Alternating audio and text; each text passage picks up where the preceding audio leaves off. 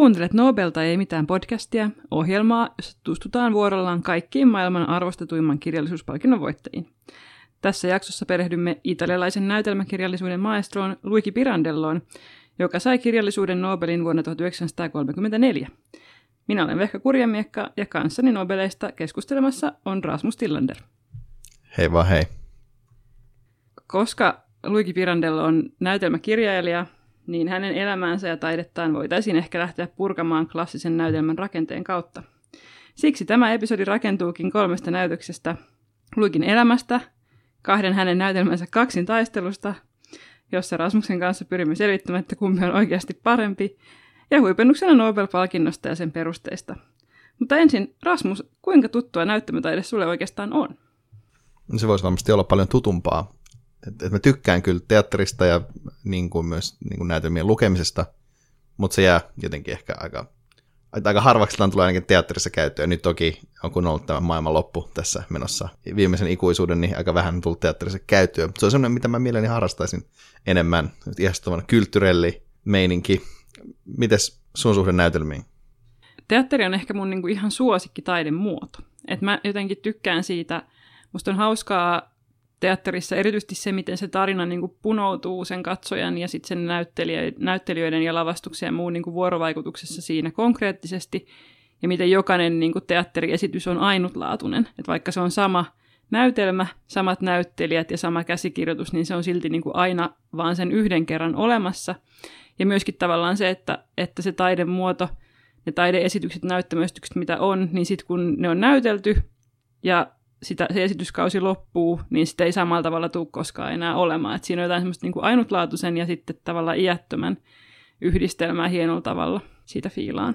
Joo, mustakin tuntuu, että se, niin kuin, se tietty nimenomaan ehkä se intensiteetti, mikä tulee siitä ainutkertaisuudesta, niin kuin ainakin tämmöisellä ihmisellä on esimerkiksi vaikeuksia keskittyä elokuviin, niin se jotenkin helpottaa sitä, että musta ne näytelmiä, se, ni, niitä katsoisi ei tule sellainen fiilis, että kännykän nyt esiin ja niin kuin, selailen sitä ei, se, ei edes sen takia, että se on epäkohteliasta, vaan ei tule semmoista fiilistä, vaikka näytelmä olisikin vähän, en mä tiedä, kehno. Mm.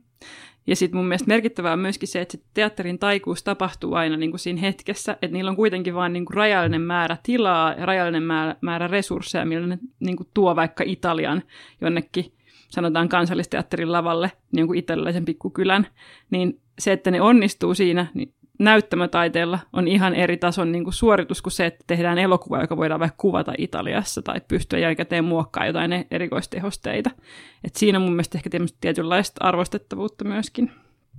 Mutta joo, siirrytään sitten vaikka ensimmäiseen näytökseen, joka jakaantuu viiteen kohtaukseen Luigi Pirandellon elämästä.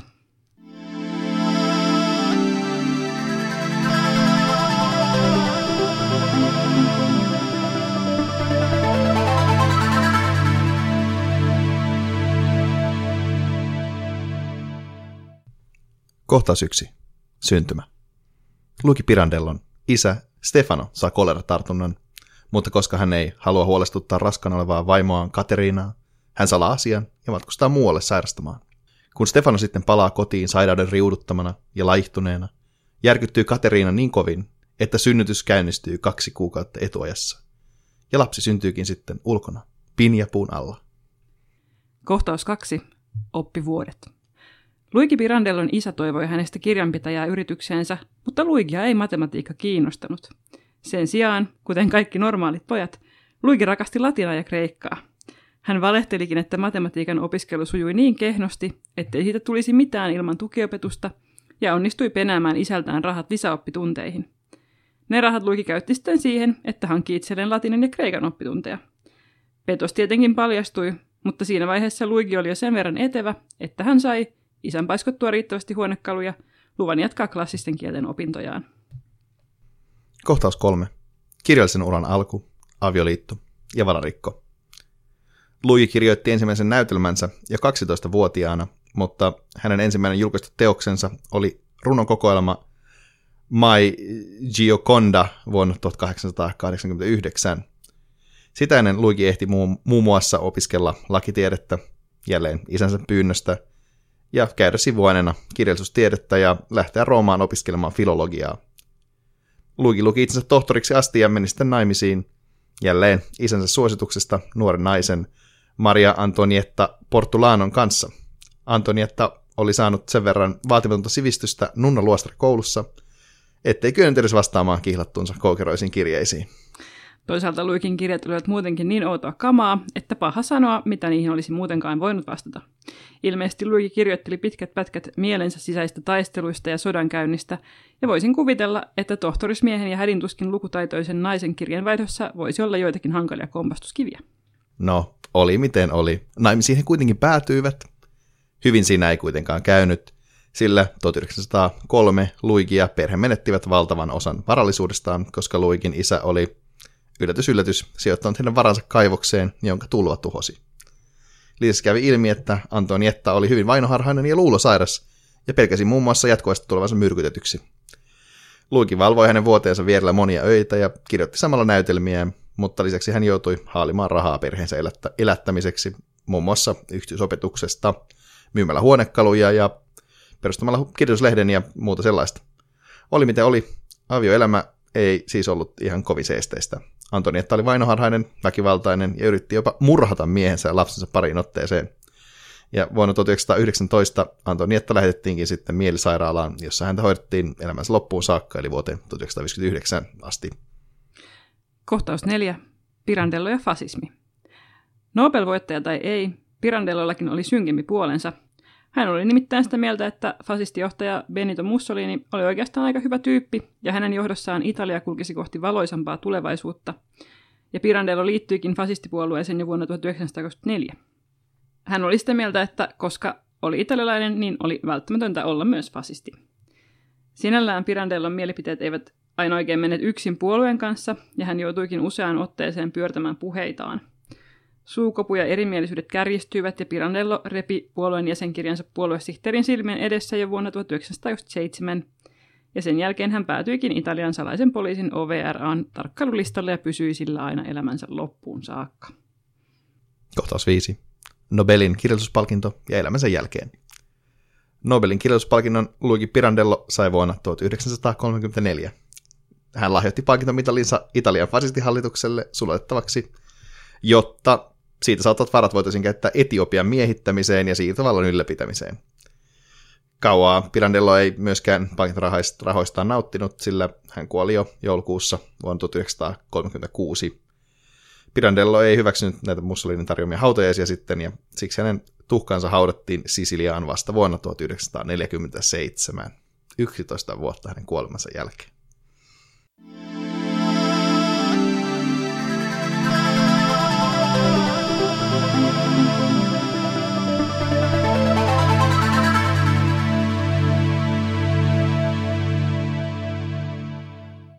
No niin, no mutta mennään sitten seuraavaan näytökseen, jossa puhutaan Luigi Pirandellon kirjallisesta tuotannosta enemmän. Luettiin Rasmuksen kanssa häneltä kaksi näytelmää, niin on jos siltä näyttää, ja kuusi roolia etsii tekijää, ja niille on molemmille sitten oma kohtauksensa tässä. Mutta kuitenkin tässä ensimmäisessä kohtauksessa puhutaan muuten Pirandellon muusta tuotannosta. Kohtaus yksi. Pirandellon kirjallinen tuotanto. Hänen kirjallinen tuotantonsa tuo, koostuu seitsemästä romaanista ja suuresta määrästä novelleja, joita Pirandello julkaisi silleen vuosisikerminä aina 15 vuoden ajan. Ja ne tuli niin kuin aina, joka vuosi tuli yksi kokoelma. Sitten hän on kirjoittanut lisäksi runoutta ja noin 40 näytelmää.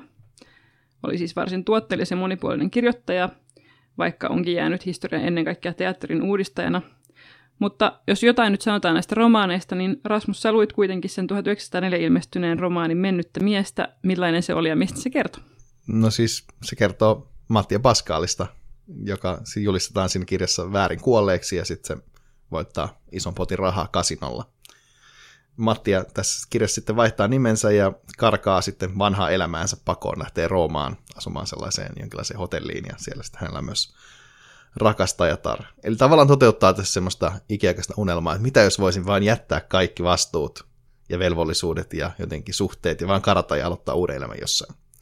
Sitten semmoisen aika pirandellumaiseen tyyliin, niin tämä on semmoinen niin absurdi komedia, missä kohelletaan ja sählätään kaiken näköistä. Että on tosi hieno spiritismi-istunto, mikä myös kuvaa tosi hienosti tietenkin 1900-luvun alun tavallaan niin taiteilijaskeneet. Siellä tultiin ihan tosi inessä tämmöisissä Mutta tota, tämän ytimessä on niin kuin aika hauska kysymys siitä, että voiko itseltään paeta, ja sitten toisaalta, että mitä oikeastaan tarkoittaa olla joku.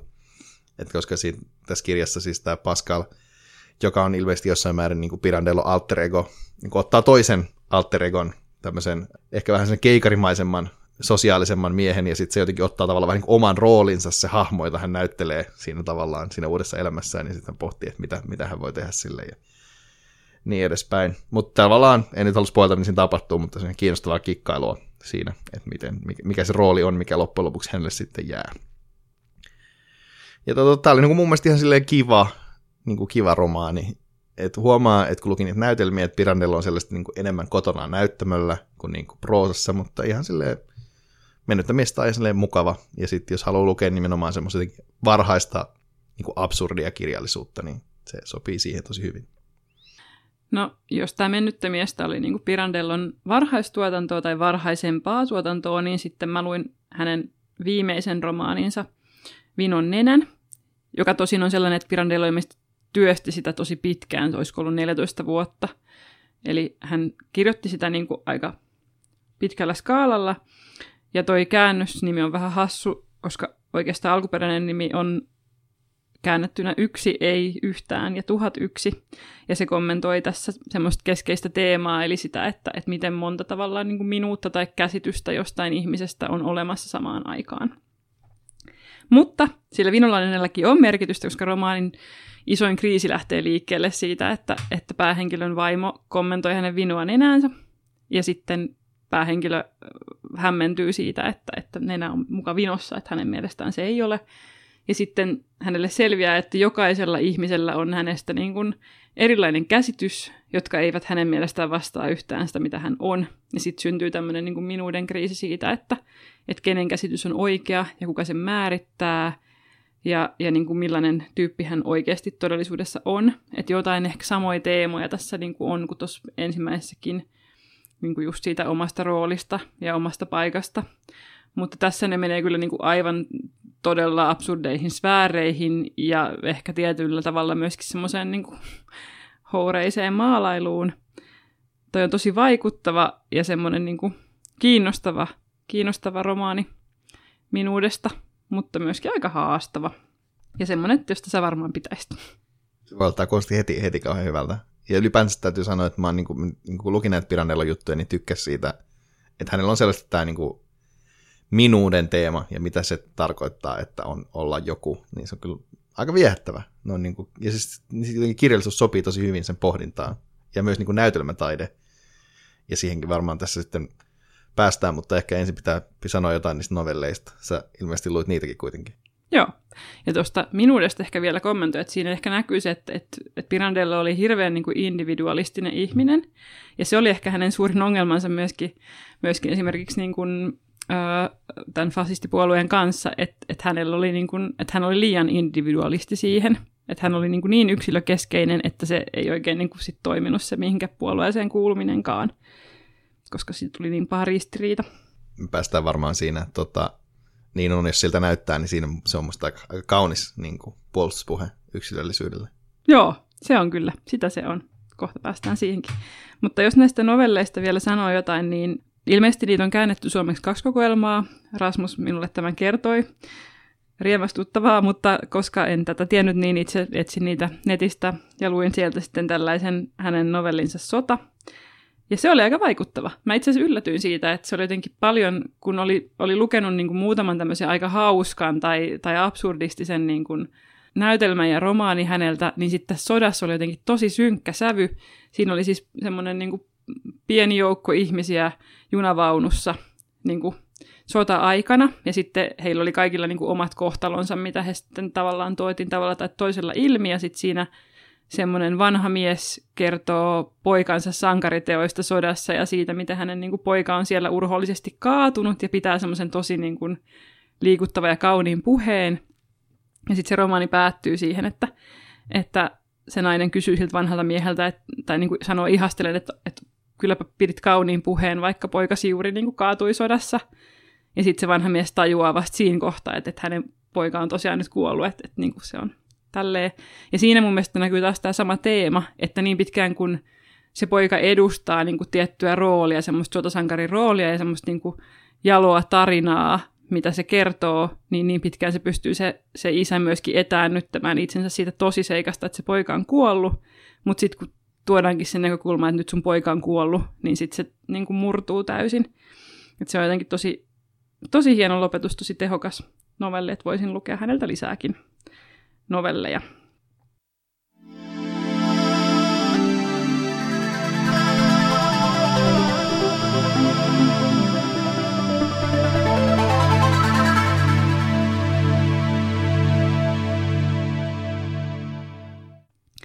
Mutta mennään sitten kohtaukseen kaksi, eli näytelmään Niin on, jos siltä näyttää, joka julkaistiin vuonna 1917.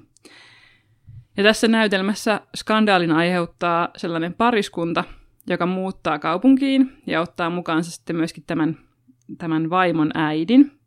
Mutta vaimon äiti ei suinkaan muuta heidän, muuta heidän kanssaan, vaan hänelle hankitaan oma asunto, koska tämä mies ei anna tämän äidin tavata vaimoa ollenkaan, eli siis tämän äidin lasta.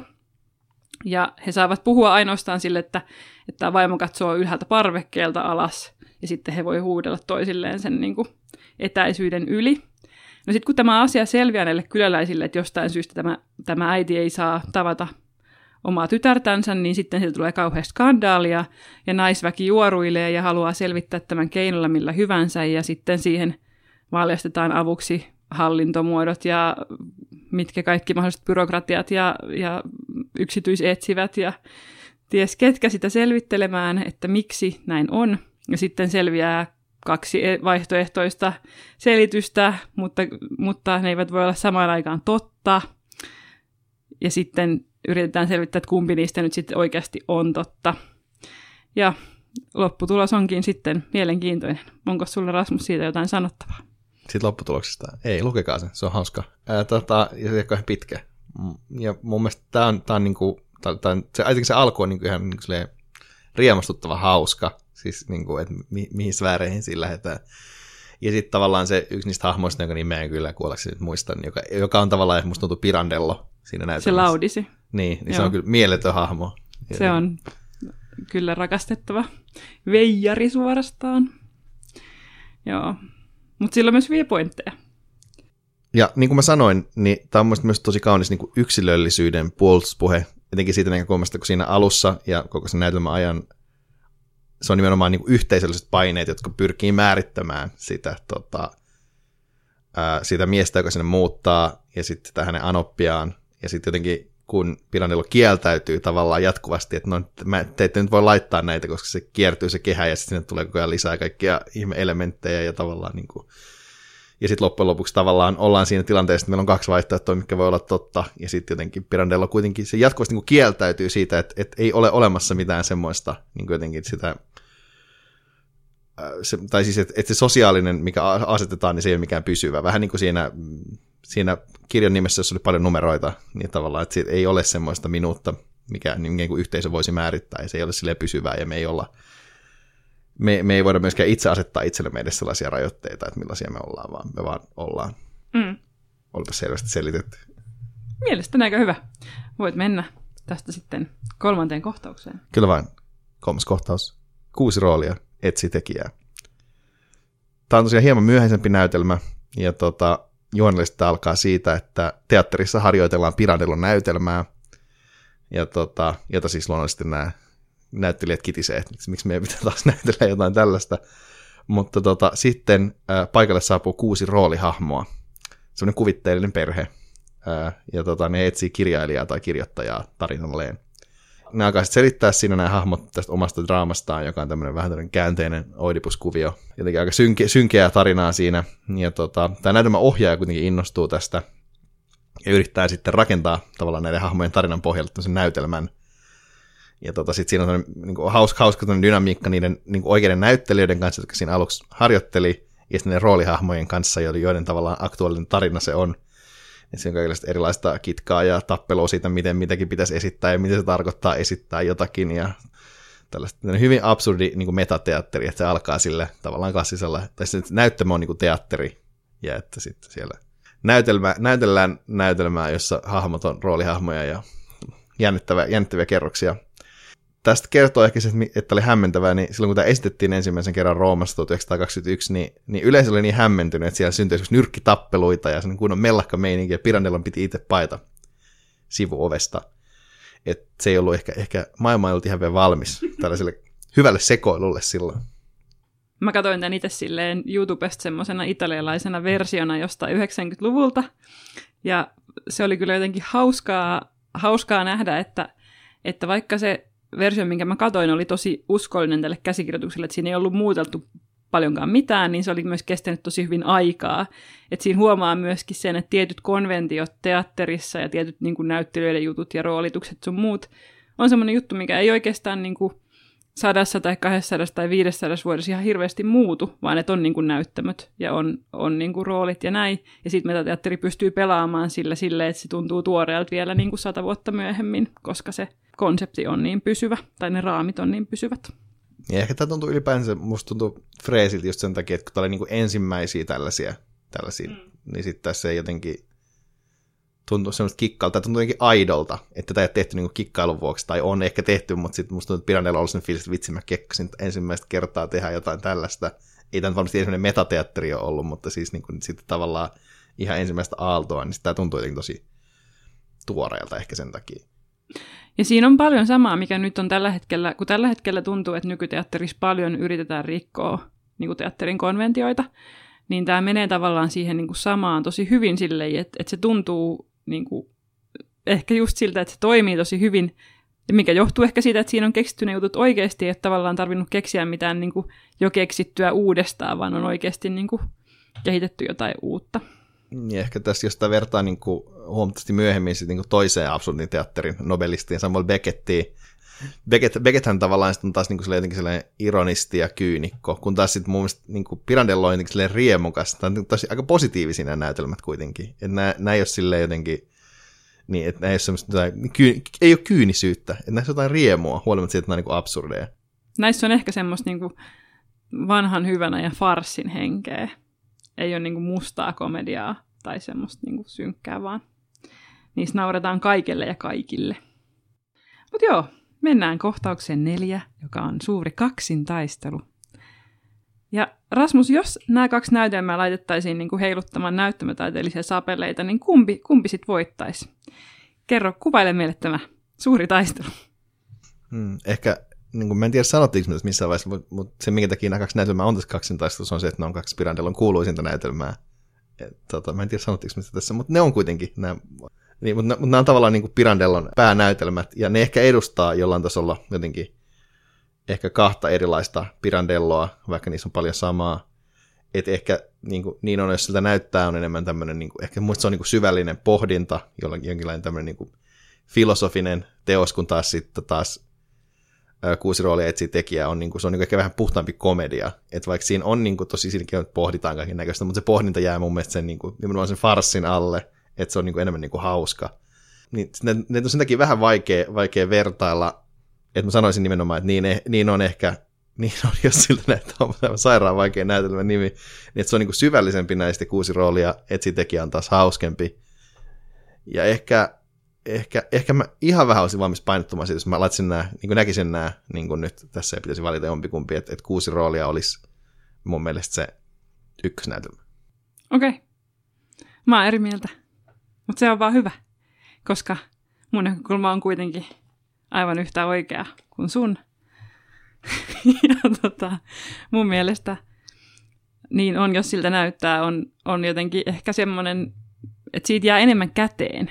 Et mä luulen, että jos mä menisin teatteriin katsoa, niin toi kuusi roolia olisi viihdyttävämpi. Ja mä, mä fiilaisin sitä niin kuin enemmän, ja siinä on enemmän niin kuin jippoja ja, ja semmoisia niin kuin, semmoista teatteritaikuutta.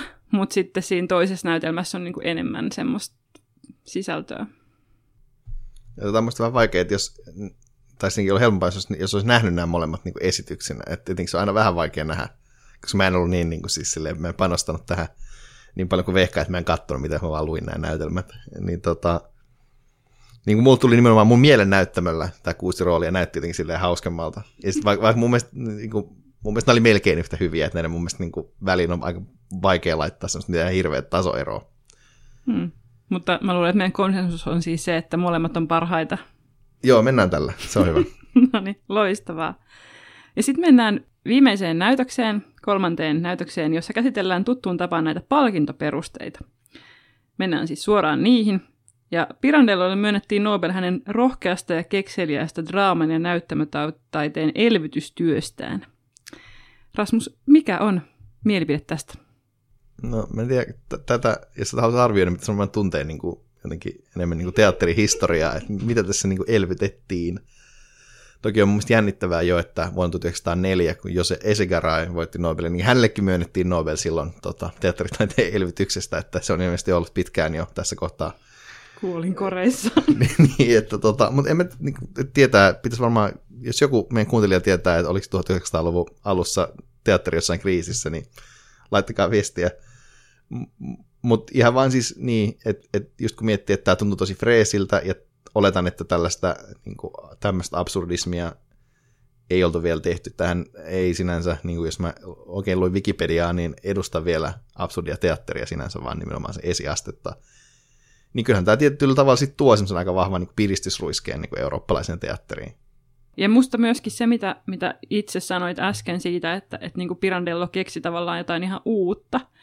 Että että siitä tulee semmoinen fiilis siitä kuusi roolia etsii tekijä, että nyt, tähän, nyt hän on kuin oikeasti keksinyt, niin mä luulen, että sekin on niin kuin merkityksekästä, että, että niin kuin uskaltaa vähän ravistella niitä teatterin niin kuin raameja ja sitä tapaa, millä sitä on perinteisesti tehty, koska teatterissa monet klassikkonäytelmät kantaa niin kuin läpi vuosisatojen, että niitä esitetään paljon, ja sitten varmasti on semmoisia kausia, että, että se uudistaminen on niin kuin aika vähäistä, niin sitten jos Pirandello osuu semmoiseen kauteen ja tekee siinä jotain tuommoista ihmekikkailua, niin kyllähän se niin kuin on merkityksekästä myös sille koko maan teatterin niin kuin tulevaisuudelle. Että siihen tulee semmoinen niin kuin taas muistutus siitä, että mitä kaikkea teatterilla voi tehdä.